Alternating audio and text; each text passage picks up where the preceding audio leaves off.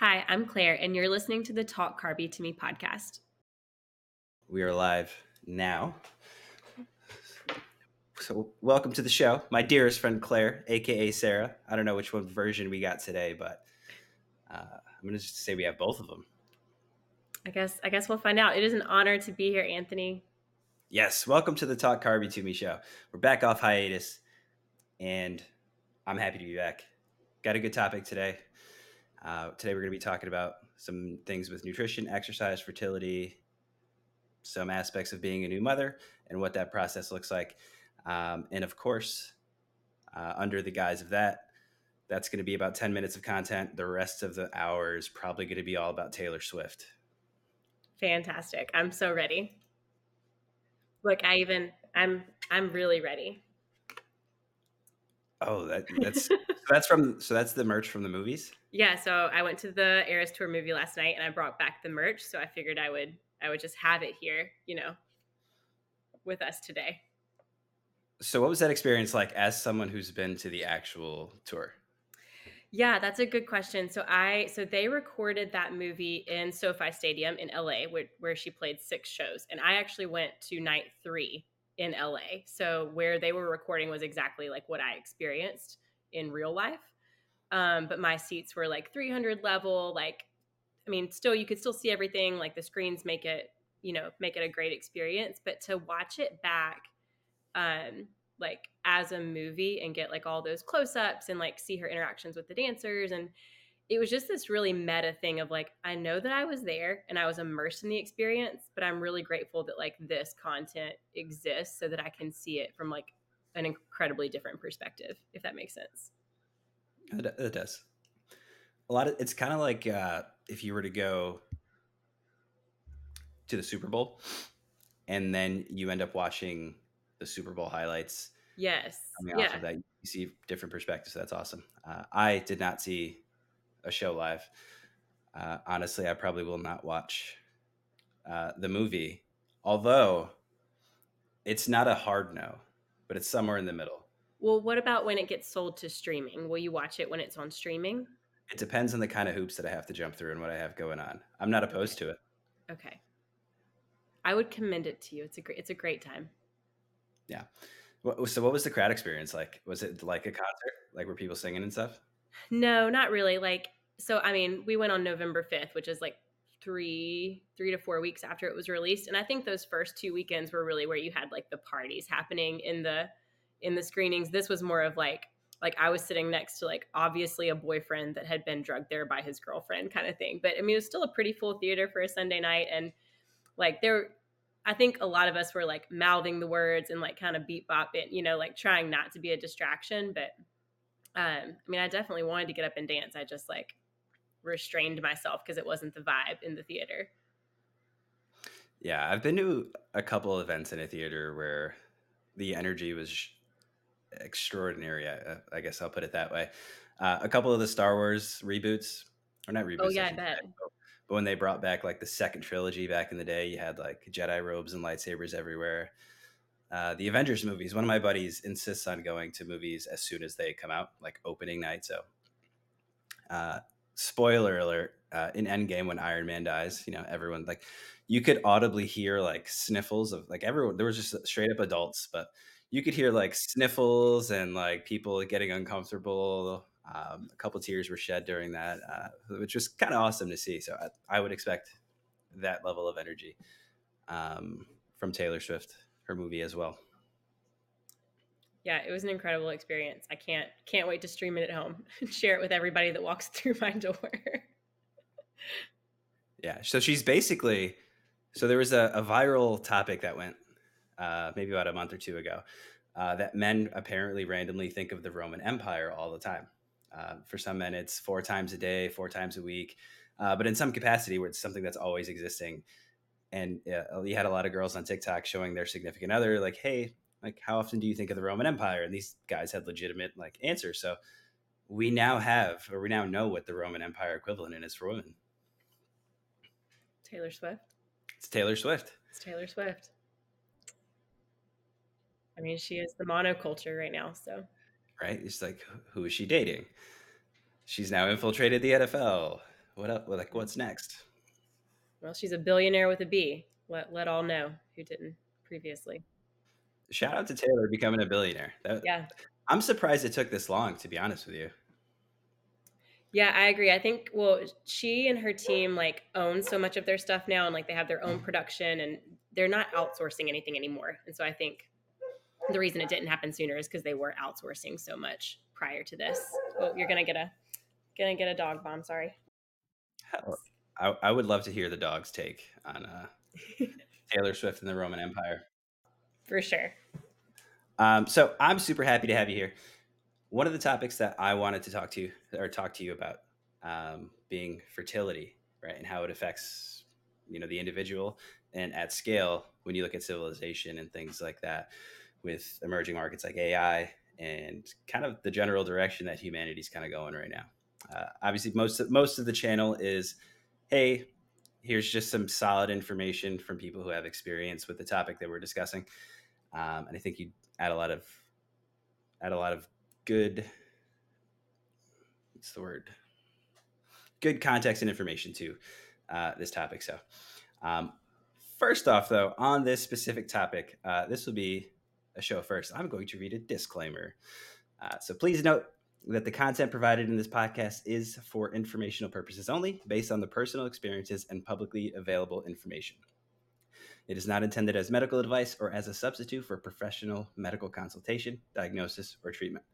For any concerns or questions about your health and how nutrition and exercise may affect your fertility, we strongly encourage you to speak with a healthcare professional.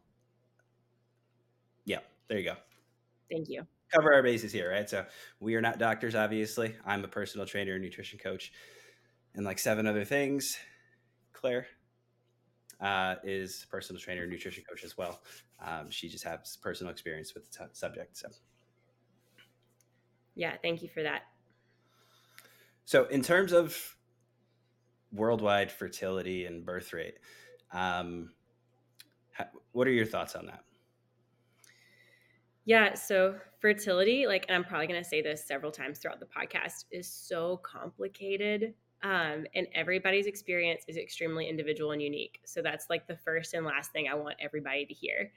Um, but on more of like a meta level, like in terms of like the earth and birth rates and the way technology is influencing fertility. On the one hand, you've got this is the best time in our in our lives or in anybody's life to to have a fertility struggle because of the way that because of the advances in medical care and in technology and things like that and the way that we can figure out exactly what's causing the infertility because it can be caused by so many different things and then troubleshoot those things. There's so many options for pregnancy and birth and parenthood now. Um, so that's like one end of the pendulum swing. And then the other end is the massive amounts of misinformation out there about fertility and infertility and what causes it, what doesn't, what helps, what doesn't, and um, what power you have yourself over your own fertility, um, and what might need like actual medical intervention. Yeah, for sure. The it's almost like nowadays we have almost a abundance of information to the degree that it's almost detrimental. Um, when you look at certain diets, health concerns, health issues, you can literally find a justification for either side of the argument on almost any sphere of topic. Um, and it's almost too, and a lot of it is overwhelming. Um, I think even going through and preparing for this episode, doing some research, update, getting some updated data, uh, because declining birth rates is something that I've talked about before on the podcast. Mm. Um, even using ChatGPT and AI, referencing studies, skimming through studies, looking at articles and publications, like it still took. I still spent over three hours like looking at stuff. So um, a lot of that for for someone who is dealing with that, say you're dealing with infer, infertility personally, you know, you go to your doctor. Uh, one would hope, um, but you also you're going to look at some stuff up. Maybe there's a book out there. Someone's going to have this take. Someone's going to have another take that worked really well for them. So uh, it's very interesting, definitely to say the least, with the the amount of information that we just have at our fingertips. Yeah, it can be overwhelming and disorienting. So I think that's a really good point. So on the topic of fertility, birth rates at scale, Mhm. when you look at birth rates, um, I did some digging, And one of the reasons that this topic is particularly fascinating to me is because of the emergence of artificial intelligence um, that we have going on at scale right now in the world. You've seen some governments come together and have conferences and talk about uh, the concern of it being too dangerous and whatnot. Um, you have arguments on both sides that are pretty solid. Obviously, you have the plot to Terminator and Skynet being the argument against, where, hey, you know, robots might take over and we become the thing that robots neutralize. You also have the arguments where there might be issues or things that we're dealing with, whether it be the economy, in the medical field, in science advancement, and things like that, that AI can help us put together because it can process information so quickly. Um, so, looking through this, as far as like when we look at birth rate, it's kind of what number do we want to have the population be at replacement level? So that means, excuse me, if a, couple has a child, um, it's the number of children to replace the parents when the parents inevitably die. Um, that number is usually about 2.1 worldwide, and currently it's sitting at 1.7. And that's over what span of time? Like when did the average shift? So I had I looked at data from 1960 to now. Um, the last updates, the last estimates that I was seeing are from earlier this year. Now, obviously, it's good. It's a good thing to note why that number has dropped a little bit because obviously, if you look in 1960 or even go back before then, when you had a family, chances are it was less industrialized. You might have been on a farm. When you needed workers, you just created one for the most part. And you had people grow up on farms. That's why you see the child, the family size so large back in the day. Flash forward to today, um, with changes in our industrialization, with changes in women part, woman participation in the economy, in the workforce, the workplace. Uh, also, different changing social norms has changed um, that number a little bit, right? So, one of the things that we would want to see is 1 over 2.1, right? So the parents can be replaced, the population can sustain itself. A lot of people think um, they're on the vein of the Terminator plot, like I was just saying, where it's like, hey, eventually robots become self sustainable, they kill off the humans. I look at it as a different way. If we know now that our birth rate is lower than where we are, uh, where we should be for a replacement level, mathematically speaking, there's a, a gap there, and that gap's just going to widen. So, an estimate is about the back half of the 21st century, you're going to have the population start to decline. Right. The greatest threat to civilization is probably population collapse. So, when that happens, you have AI now that can do a lot of jobs that humans used to be able to do. There, if you look around everyday life, there are tons of things that AI computers can do now, right? So, it's estimated about 30% of the workforce currently can be replaced by AI. And that's just at its early infancy, right? So obviously that number is going to change drastically. So we might accidentally be strolling into a situation where we're opening the door to have no choice but to have AI infiltrate the workforce more than it already has. Um, do, do you look at have you messed with ChatGPT? Looked at the AI stuff, what it can do? I I will tell you my extent of Chat, uh, Chat GPT. It is I've listened to a lot of podcasts on it, and you know I read about it a lot, but I, I honestly I stay away from it. Um, there is something about it that I am just like not willing to touch. It is fascinating to me, but also kind of terrifying. So, yeah, it's one of those things. I I use it at this point. I use it pretty much every day. Okay. Uh, like I just completed real estate school. Yeah. Congratulations, by the way. Thank you. That was one of the things that helped me get through it. Um, a lot of people use it for various things. I think the, the the best case for it is research, right? So every podcast episode I have when I have a topic, I'll get context from ChatGPT. Uh, especially if you need something quick, it shortens what usually takes, you know, might take a day, shortens into about like 10, 15 minutes.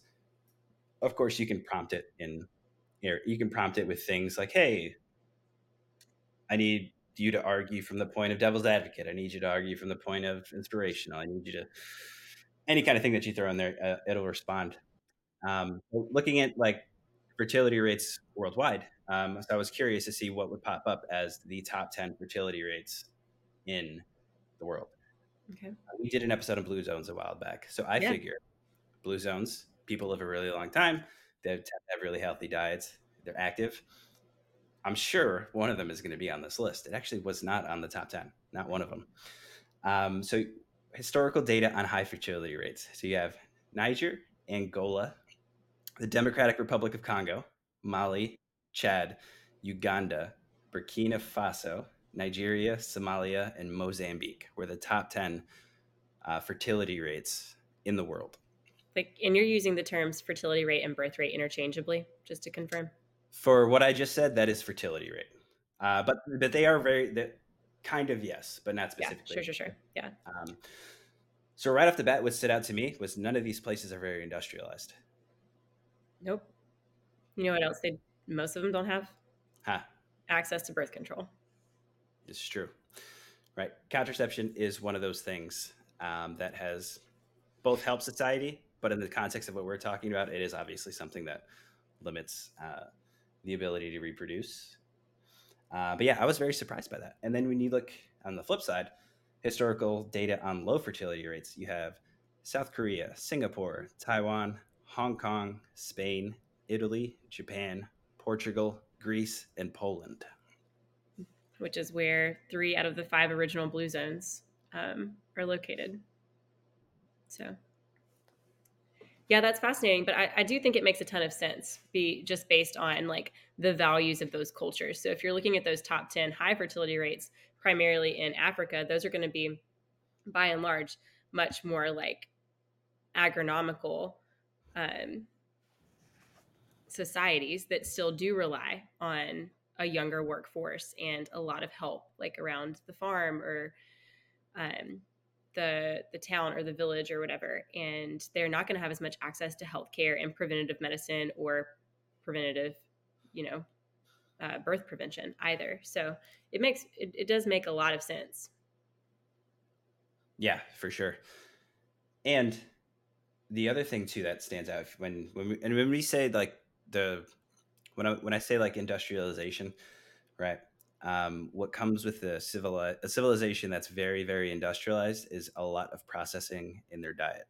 yes Um, I'm willing to bet that every single one of these top 10, pre- predominantly, probably more than half, right? They still operate in some capacity on a smaller scale, hunter gatherer type operation um, where food is fresher, it's more available.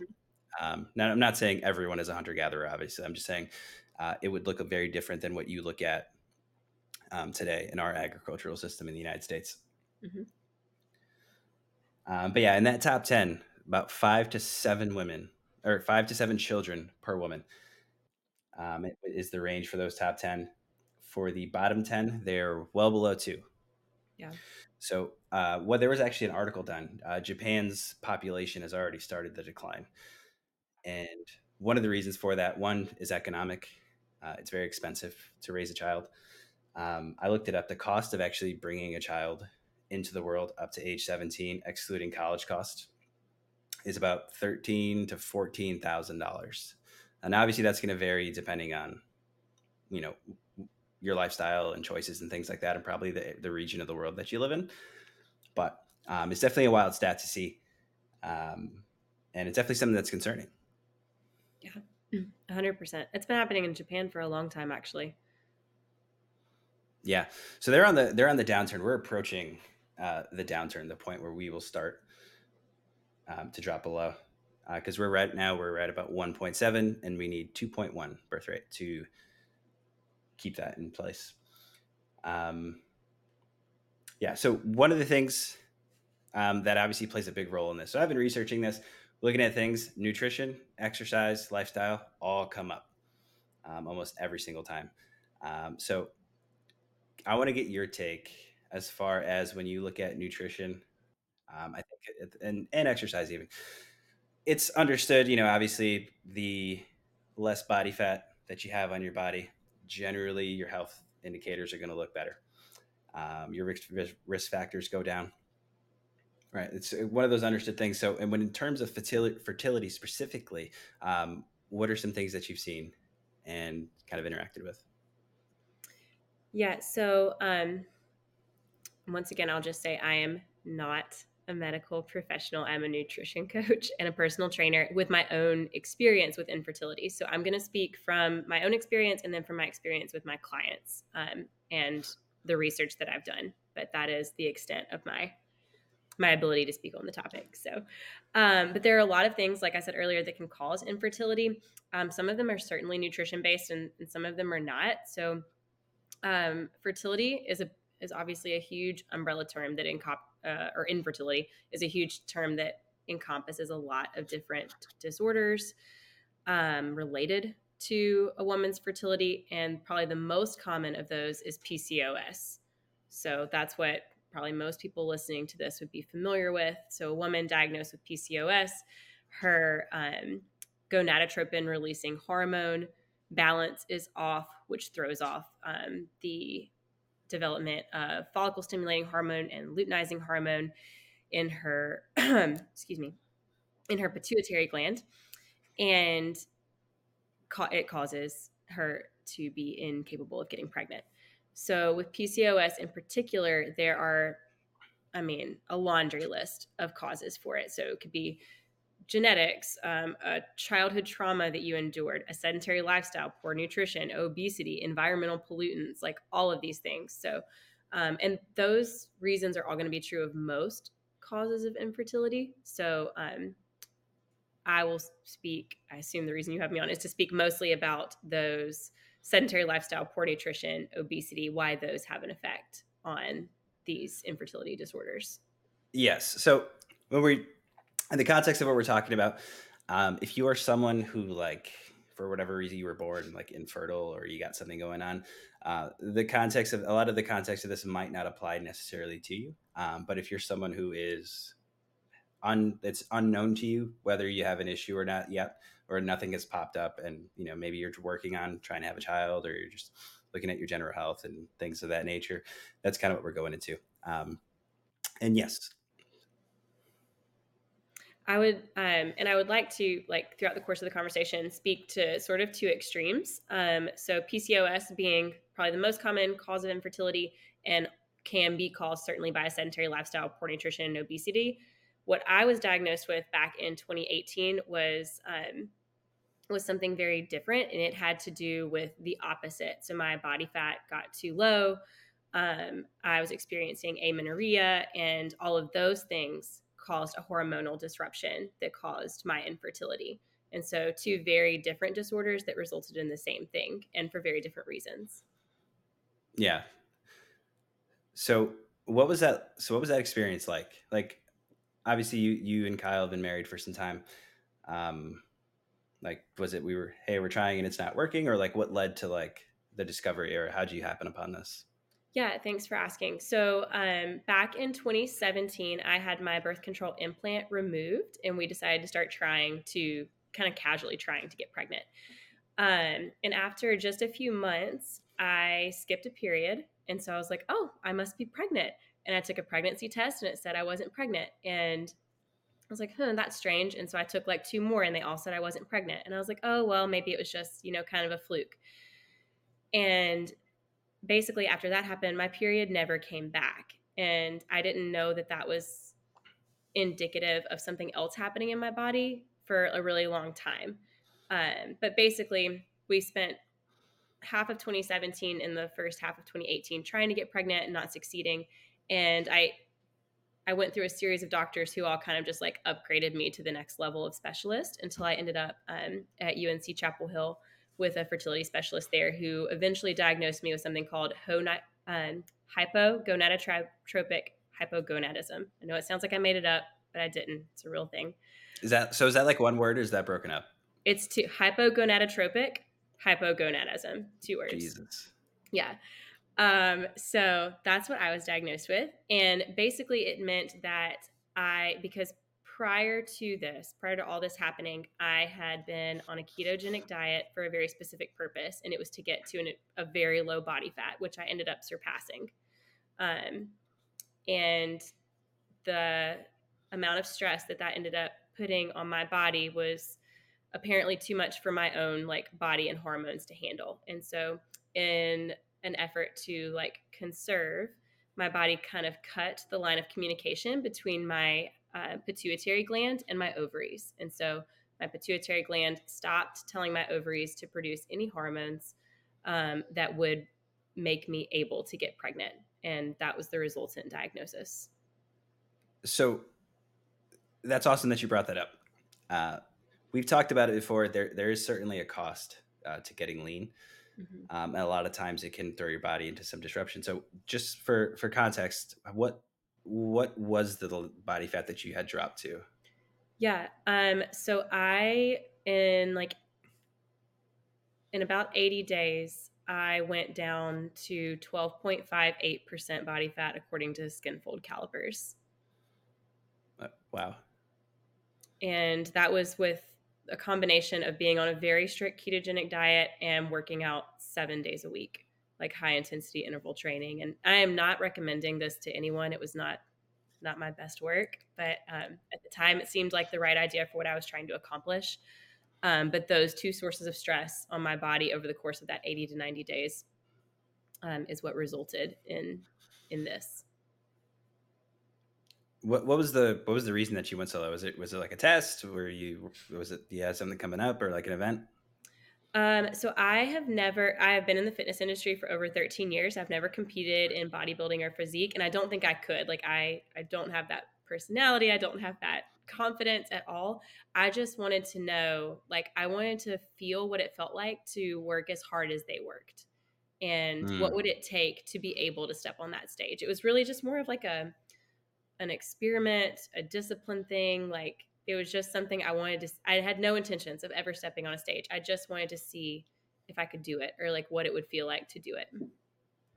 And what did, so aside from the topic that at hand, what did you learn from that process? um, that some people can't do things like that or they will uh, end up struggling with disordered eating for a long, long time. yeah. That's what I learned. that, that is one of the big things. Uh, I was talking to Craig uh, about his yeah, journey. Uh-huh. yeah, yeah.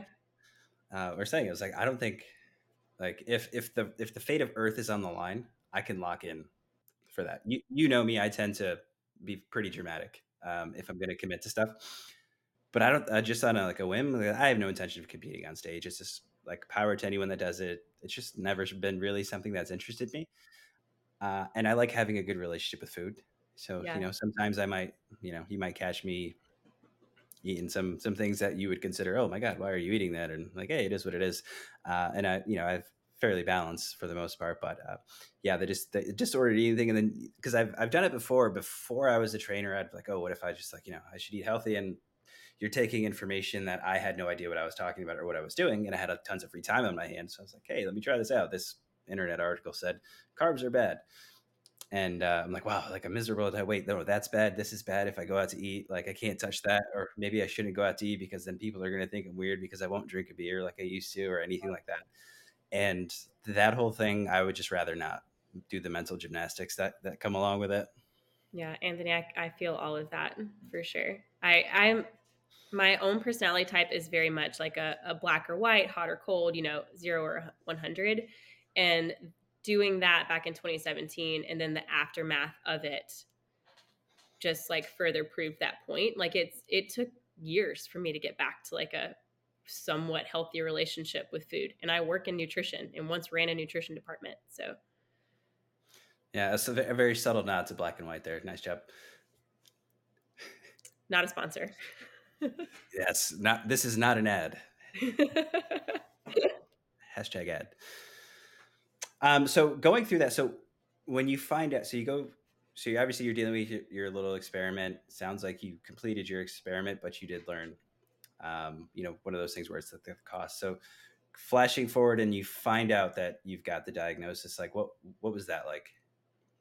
That was, I mean, it was pretty soul, like soul crushing. Like I, I was so ashamed, um, that because what it, and I'm not saying that this is the truth, but I'm, I'll just relay like what it felt like at the time. What it felt like at the time when I got that diagnosis and they were like, this is why this happened was that I was so selfish that I cared more about, you know, what, you know, what I could make my body look like or what I could make it do um, than I did about like my family or my our ability to start a family. And not that I knew that at the time, but I mean the aftermath of it was just extremely personal and dark, to be honest. Yeah, I bet. So when you get the diagnosis and then it's time to go from where you were to where you are, uh, or where it could happen, um, what were some things that you that you sought out and worked on and added into into your lifestyle? So this is the part of my story that is extremely anecdotal, and you're probably not going to be able to like take it and use it for your own like help because it involved a global pandemic. Um, but the the UNC special fertility specialist told me that the damage like done to my hormones and to the communication cord between my pituitary gland and my ovaries was was irreversible. So basically, I mean, he essentially said you have no hope of getting pregnant unless you do IVF. Um, you're never going to get pregnant on your own because this has happened. Was was the message that that I had received back in 2018. So um, we at that so there was a time of grief and a time of like coming to terms with that reality. Um, and also during that time in 2018 i was in therapy for disordered eating um, but not necessarily so that i could get pregnant because i was given to understand that i wasn't going to be able to get pregnant anyway. I was just trying to come back to a, a healthier relationship with food and with my own body at that time. So throughout that whole season of like acceptance um, and finding balance again, we decided that we didn't want to do IVF, that we rather adopt later in life. And um, so into 2019, we were um, we were looking at that, and then in 2020, when we were about to start like applying to adoption agencies, this little thing happened. I don't I don't know if you've heard of it. It's called COVID, and um, mm. it sort of disrupted our lives a little bit. Um, so on March 17th or on March 16th of 2020, I was told um, not to come back to work. I've worked at Lifetime Athletic for the past eight years. And at the time of the pandemic, I was the nutrition program coordinator there. And I ended up being furloughed along with everyone else for six months. And when I was brought back, I wasn't brought back as um, head of the nutrition department anymore. I was just brought back as a trainer with the goal that like as revenue started to build back up that i could like earn my job back if i wanted it was was basically what happened. Um, and i say all that to say that when the pandemic hit and i was told not to come back to work i was at the time working like 60 to 70 hours a week um, in like a pretty stressful like management position. Um, and i was still trying to find like balance in my life with with my eating with with everything that i was doing so when everything came to a crashing halt in March of that year, suddenly I was at home with my dogs and I didn't have a 60 to 70 hour per week management job. And I hiked with them every day and I gained some weight and I drank a lot of red wine. And I stopped, I wasn't in the fitness industry for six months. Like I wasn't surrounded, I was, wasn't in a gym. I wasn't surrounded by um, better bodies and you know comparison and stuff like that. And by the end of the furlough we went back i went back to work on august 26th 2020 i believe. Um, and I, I got pregnant three days later. So. Do you think uh, and as we remember the great pandemic of 2020 uh, which turns out the the we've talked i i try not to spend too much time talking in that period of time with the exception of things that sprouted out of that area uh, or out of that that time period. Um, one of the things that i've talked about with other trainers too during that time we're all grinding away and then we take our head from the grindstone. We kind of look up and see the world and be like oh like we don't have to go 10 million miles an hour or there is this little thing called life or maybe i do want to take up knitting or spend more time with my family and stuff like that. Do you think if that didn't happen, Elle would have happened? I don't. You know, Elle is my daughter, by the way. Everyone. Oh yes, yes, yes. The, the very iconic Elle. um, no, uh, one thousand percent. I don't. I don't think my body would have ever recovered had that not happened. It's a nice little silver lining there. And then, of course, fun fact for you listeners out there: I predicted the date of birth. you did. It's true. Anthony did get it right Yeah, we had the uh, what do you have like the birth pool, and Yeah. it's one of the it's the holiday in May, right? Uh, May 7th. So it actually, she wasn't born on um, Cinco de Mayo. Isn't that you? Did you predict the 7th or did you predict? I predict. I predict. I know it was a holiday weekend, and I predicted that. So I was the earliest. Oh, you predict that's what it was. So Elle was born on a Friday, and you had predicted Mother's Day, which was two days later that Sunday. Yes, there it is. So you were the closest. Yes, very often the most ironic outcome usually is the one that uh, the universe is going to go with. Yeah, for sure. So that's awesome. So you, you get this big break in your stressful job. Life gets a lot less stressful. Um, and your body starts to heal and you have that happen. Um, so what, so going from there and obviously like we worked together at this time. So Mhm. you became pregnant, you still worked. Um, you also exercised throughout your pregnancy, right? I did, yes. Tell me about that. Cause there were a couple days, cause like I've never, I, I, I generally would not train a pregnant woman. Um, not as a, not because I don't want to, just because I wouldn't necessarily feel super comfortable doing it. hmm To say I would usually refer that out to a specialist or someone who has experience in that. So, um, what was that like, like going through that? Yeah, and that's it's going to be another area where like everybody's experience is very different, um, different from each other, and so I'm not trying to like speak an umbrella over everybody and say that my experience is is what your experiences should be or is going to be. Um, but I was extremely blessed in that I was able to work out throughout my entire pregnancy. So that is not that is a luxury not afforded to all pregnant women, and I I understand that fully. Uh, so the first trimester, I was extremely tired. Anybody that's ever been pregnant will understand. Like the level of fatigue I'm talking about is like there is nothing like it. Um, and so my workouts existed, but they were, I mean, it was like wading through like sand. Like it, there, it, there was certainly nothing highly intense about any of it. Um, but I was able to move.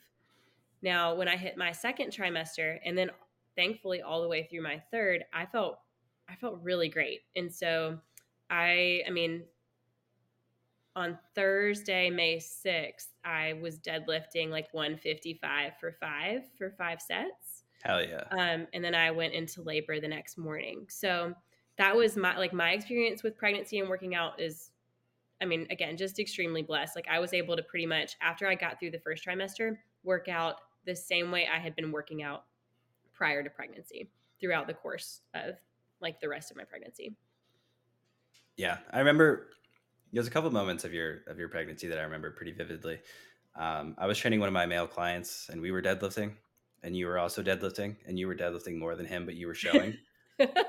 and he's like, "Good." He's like, "Jesus Christ! Like, what's going on right now?" Like, he's like, "Is she okay? Is she gonna be okay?" And he's like, "Yeah, man, yeah." Just, it was like a perfect moment. You're like, "Hey, there's the benchmark. Like, you got to beat her," and like that was awesome. And then uh, watching you do Pilates preg- while pregnant yeah. was like that was like a mind bender for me because I was like concerned. I was like, "Hey, should you be doing you know?" Yeah, that's actually that's a good point. Thanks for bringing that. I did not do Pilates prior to getting pregnant, but my good friend and your friend Danielle um, runs the Pilates uh, studio at Lifetime, and so I came to her once I found out I was pregnant, and it was extremely like I was so concerned about labor and like how I was going to handle it that I wanted to do like literally anything I could to help the process, and so I asked her to train me. Um, once a week, like uh, reformer Pilates, and it i you know i don't know what my labor would have been like without it but i am i am so grateful to have done it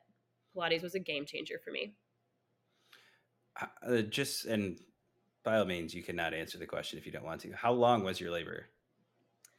um again some people that have been pregnant are gonna like want to like come and find me after this um, my labor was very blissfully eight hours and 15 minutes from my first contraction till elle was born Oh wow, y'all were moving. which is extremely short uh, according to my mother, and and this probably skewed my view of it growing up. It was like four days of labor, um, and then after I hit like 22 or like something happened or I was getting on her nerves, he was like, "Oh, I can't believe you're doing this. I, I was in labor for a week. I was in labor for two weeks." Um, so I never really have any accurate context on like when someone's in labor, like, "Oh, it must have took you a couple days," and it does take some people a couple of days, and those are the people that are going to want to like come and beat me up when they hear this podcast. Um, I feel tremendously grateful. I labored at home for five hours, and from the time I checked in uh, at triage to the time I gave birth was just over three hours. So, wow, I couldn't have asked for a better experience. That's quicker than some of the runs I've been on. Well, I think, you know, I really do think it was like grace upon grace to me because I really, for my own personal reasons, I wanted to try not to have an epidural. Like, I'm not against them. Like, birth is still birth. Like, you are still a superwoman for like going through that. Does not matter whether or not you have an epidural. I just wanted to give it a go. Um, and I think that like the universe knew I couldn't have handled much more than three hours of intense labor before I gave up and got the epidural. So um, I don't think it's a testament to my strength at all. I think it was actually just like knowing how much I could handle. Which is always a good thing. You always wonder how much you can take. About three hours of hard labor. That's about how much I can take. sounds like sounds like a good trade off from what I've heard. Um, so when you look at lifestyle factors that are affecting fertility, mm-hmm. right now when we look at fertility statistics, typically we're looking at women of childbearing age, which is about 20 to 40, 42, somewhere around there, depending who you ask, that number might shift um, mm-hmm. a little bit. And currently, in some form of infertility, currently affects about 20 to 30% of women. Um, and disclaimer uh, for all you gentlemen out there, about 50% of infertility issues within people that are trying is ascribed to men. So this doesn't just go for females.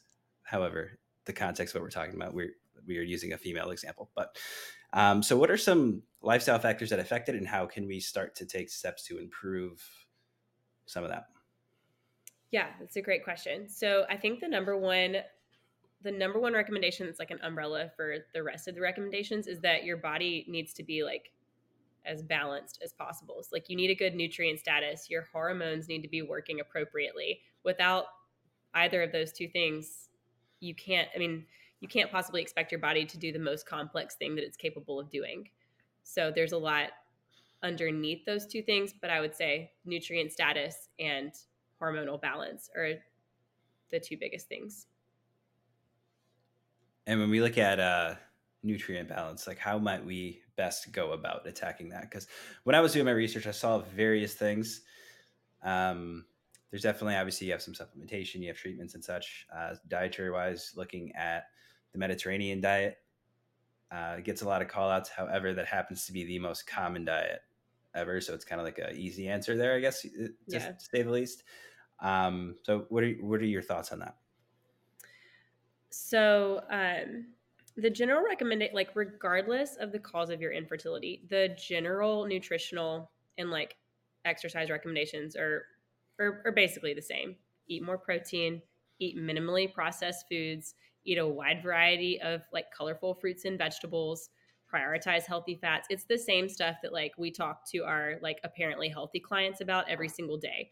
So some of those baseline things are just true no matter what you're trying to accomplish but particularly if you're struggling with fertility they they definitely need to be top tier priorities for you.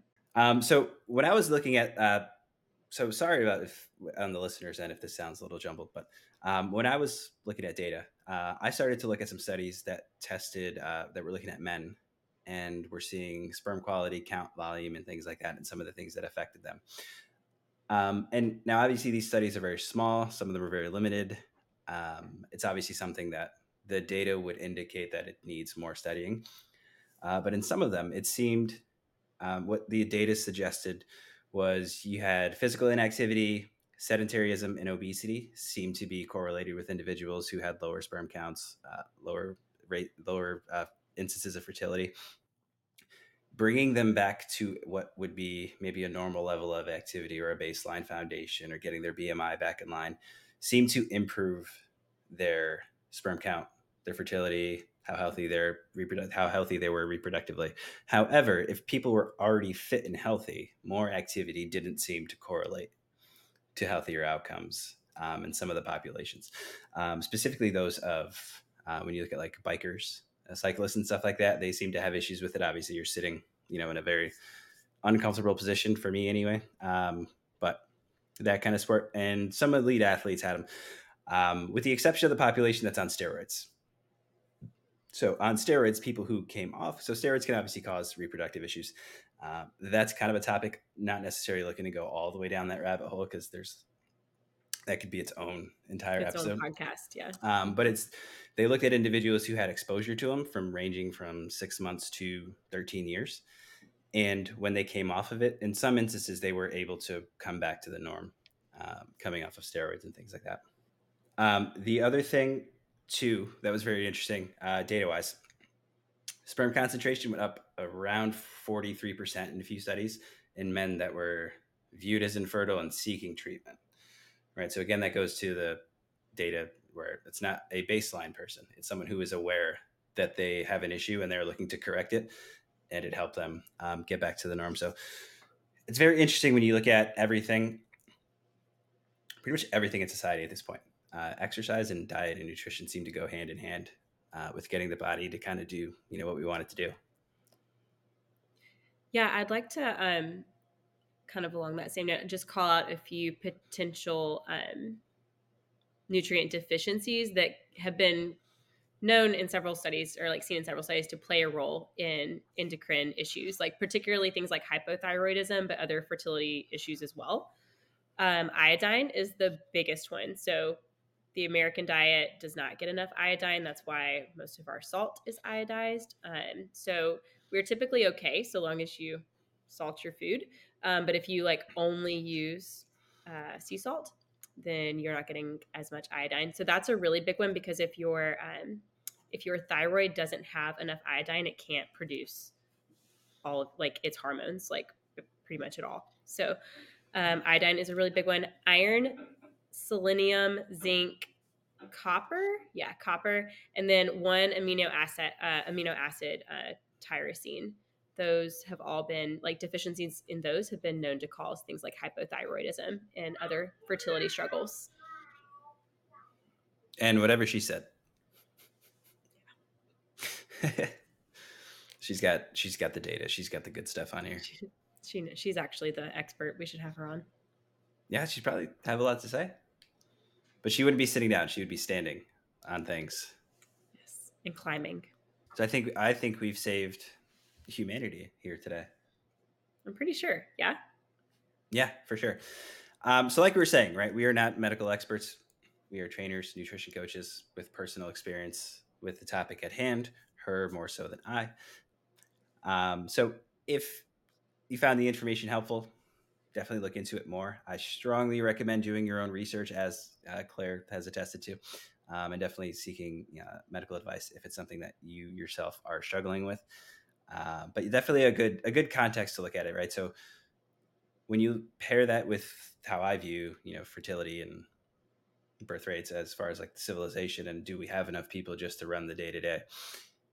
It definitely shed some light on it. And when you look at some of the risks, some of the things that can be associated with a, a loss in fertility, you have things affecting all of us. Like, you know, we spend more time today than we did in 1960 sitting around uh, whether it be at a desk, whether it be in a car, whether it be working, or whether it just be watching TV. Uh, you have the instance of smoking. You have more processed foods. Um, I think, and even even at baseline, you talked about how a lot of these things, when we talk to our clients regularly, we're like, "Hey, like you should be, you know, here's some things to be have on your radar." Um, the processed foods are probably like the biggest thing. I think with all of us that, that we have it, it's almost unavoidable the way um, our, we've grown economically and ag- agriculturally. So even when you look at that top 10 list, right, that those top 10s, those, those diets are going to be very, very closer, or I can't talk. Those diets are going to be much closer uh, to a whole food diet than what we have in the bottom 10. Um, United States wasn't on either of those lists. We're somewhere in the middle. We're somewhere in the middle, but closer to the bottom. Can I add in one more thing? Is it too late? Um, but on the like on the topic of like the processed foods, um, like similar but different, but endocrine disruptors um, in our in the products that we that we use every day can also play a role. Like it's it's definitely a rabbit hole if you choose to go down it, and it will it will make you scared to like use soap or your lotion or anything. So like proceed with caution. but endocrine disruptors are found in everything from like our food to our personal care products to um, like plastic, to, like everything that surrounds us could contain potentially an endocrine disruptor. And so that's again could be its own podcast, but um, being mindful of those things as well and the quality of like the things that you're using in your home uh, is is worthy of your consideration and time and research. Yeah, uh, I had a friend once uh, who will not be named, um, but used to point it out all the time, where it was like, "Hey, that cup you're using has is endocrine disruptors." Right. like, "Oh, okay. yeah, yeah, It's like, "Oh, what kind of to- what kind of toothpaste do you use?" Oh, this one. I like, "Oh, that has endocrine." This. And then it was like my toothpaste, my detergent, my T-shirt, my pants, my sneakers, like the air. I was like, Jesus Christ, everything is just everything yeah. is apparently disrupting my endocrine system. Yeah, things like um, flame retardants and uh, BPA, which you see BPA free stamped everywhere now, but and then phytoestrogens. Those are the big ones that are, could play a role potentially in your fertility. So phytoestrogens, just worthy of note, are found in soy. So if you are a vegan or vegetarian, you consume a lot of soy that might be worthy of your your consideration as well. So I'm glad you brought this up. Vegetarians. Yeah.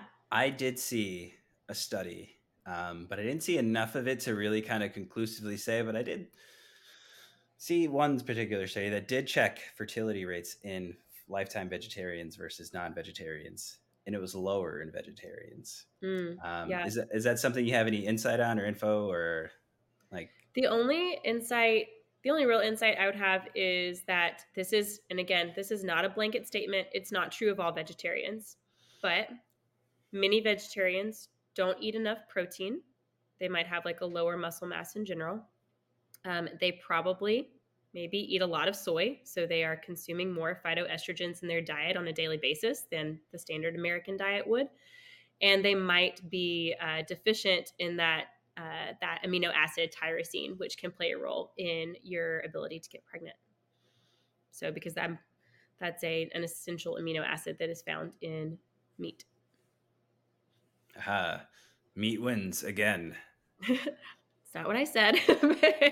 you heard it here again, first. Veg- uh, vegetarians, don't come after me, please. oh, I've said worse. Don't worry. I know. I listened to your podcast. yeah. Um, there some of the the change in I almost blurted out ideology there, but I, I feel I, I want to be super respectful of someone who's following a vegetarian diet um, yeah. because there are tremendous health, health benefits to having it. But the change in how it's viewed and how it's kind of a I wouldn't say attacked, but debated against um, mm-hmm. has changed significantly. Like there's a ton of data coming out um, that shows that maybe balance was the answer all along. Um, what? No. Right. who who would have thought somewhere in the middle, like, you know, um, that old adage, you know, hey, have good protein, drink water, and make your play colorful. What do you know? It's incredible advice. Rocket science. Yeah. So controversial. No, yeah, I think I mean those are all really good points. But regardless of what diet you adhere to, like you can optimize that diet for the sake of your own fertility is is what I would leave it at. Yes. Um, yeah. If you are not familiar with the Mediterranean diet and you are someone who is looking to improve your chances of reproducing, I am not recommending the diet. I'm recommending that you look into the diet so you can see the themes. As soon as you go through the diet, you'll understand themes. You have good fiber, you have good omega 3s, right? Good fatty acids. A lot of the diet is going to be whole food based. Um, so your overall nutrient intake is going to skyrocket um, if you're if, no matter what diet you're on, really, which is why it's one of the most popular ones.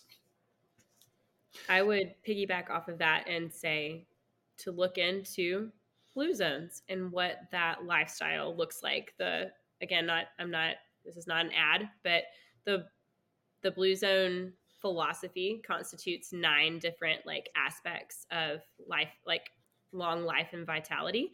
Three of them are nutrition based, and the other six are not. They're just like they're lifestyle based. But these are all qualities that um, that these researchers have attributed to living a long and and healthy life. And I think those can be very easily placed aside um, fertility. And you could you could take a lot of those things as well. And i mean most of that overlaps with mediterranean diet principles. Yeah. The the thing i found interesting about the blue zones too is they're kind of like such a good tight knit community. Like you got like community is one of a, is one of the nine pillars. Yeah, yeah. Mm-hmm. every everyone has a role yep. in the society so like it's very mm-hmm. common you'll see like a 90 year old person working the fields or doing some job that's essential for the community survival um, which is pretty awesome. Do you want to know my what I find most interesting about the blue zones? What's that? They picked nine pillars, and only three of those pillars are nutrition based, and one of those three is red wine consumption. Really? Mm-hmm. That is true. Yeah, one of them is in Italy, and you got a that Mediterranean circle there. Of the four or of the five original blue zones, four of them the only exception being the um, community in Loma Linda, California, uh, the Adventist community. The other four all drank, on average, two glasses of red wine or some other spirit daily. I wonder where bourbon falls on that category. That's awesome. Yeah, you heard it here, folks. Here, here first, folks. Uh, red wine is the key to the answer to everything. I mean, one one could make the argument. All right, so I'm going to need your top 5 exercises for muscle growth. All right, you're on a deserted island, you can only take 5 with you. What are they? Do I have a barbell on the island? You have access to whatever you say these exercises are and what you need to set them up. For muscle growth? Yep. Or let's you can use muscle growth, strength, overall health. Um, Anything like that. Uh, my answer is going to be really boring, Anthony. Oh, let's hear it. Okay. Squat, deadlift, lunge, chest press, overhead press. Mm, I like it. I might sub out chest press for a row of some sort. Hmm.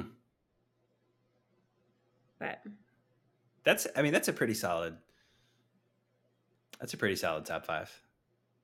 Yeah. No, no gimmicks here. Nothing you said involves a Bosu ball, so. No, I'm a boring barbell trainer. Yeah. Yeah. That's usually the most productive way to go about it. All right. So it has been great chatting with you about this issue. Um, thank you for coming on. I value our time spent together. Um, the next hour is going to be all Taylor Swift. All right, I am so ready. All right, top five Taylor Swift songs. Go. I was gonna say I thought you were gonna say top five Taylor Swift songs, which would be way harder. All right, let's go. What are the top five? Oh, Anthony, I don't know. All too well, ten minute version is number one. Okay. Uh, Exile with Bon Iver has to be. It, this is me personally. This is not an objective list, um, but I love sad, sad, sad, sad girl Taylor. So, um, all too well ten Exile, Coney Island with the National, Long Live. Mm, it's too hard. It's too hard. New Year's Day. Okay. I, w- I would amend this 18 times over, except for the first two, probably. But yeah, we what we could do is probably dub this in its own uh, channel here. So you're arguing with yourself about the top five. Oh, I would love that. I would listen to that podcast. we could use we could use AI to recreate your voice after feeding it this hour of speaking, and then you can argue with yourself. I'm here for it. Just tell me when to come back. Yeah, we have to set that up once Taylor Swift becomes a trillionaire. Oh, like, what do you think would it's like? So, what do you think would happen if she went on tour just again? Well, she is. She starts back this week in Argentina. Yeah, but like, well, she, this is her South American tour, right? That's well, yeah. It is the start of her international. That's what I was. Tour. Yeah, that's what I was going to say. Um, thank you for. I'm glad we stumbled upon this. I was reading an article the other day. There are people, I believe they're in, they're somewhere in South America. I don't want to miss. Uh, it might be Mexico. It might be Brazil they've been waiting, camped out um, for general admission seats since June. Oh. like like we are in November. That is five months of living out of a tent at the stadium to be first in line for the general admission seats uh, for the Taylor Swift concert. And it's not like one person; like it, it's almost like a village now. It might be a blue zone now. Who, who can say? Um, I would say hashtag worth it. I mean, if you can get your butt in a seat at the Eras Tour before this thing is over, which it's going to go a whole nother year, I recommend you do it. Yeah, I might have to. I might have to make this happen. You should. Yeah. Now that the crew is expanding for the podcast, bring the whole staff. Just me and the one other person. Go see Taylor Swift. Wait, one of you have to have a lottery for your podcast guests so that I stand a chance at being able to come too. It is a very good call. I like that. We have to make this happen. I support it 100%. Alrighty. Thanks for coming on. I've loved our time. Until next time, I'll see y'all later. Thanks so much for having me.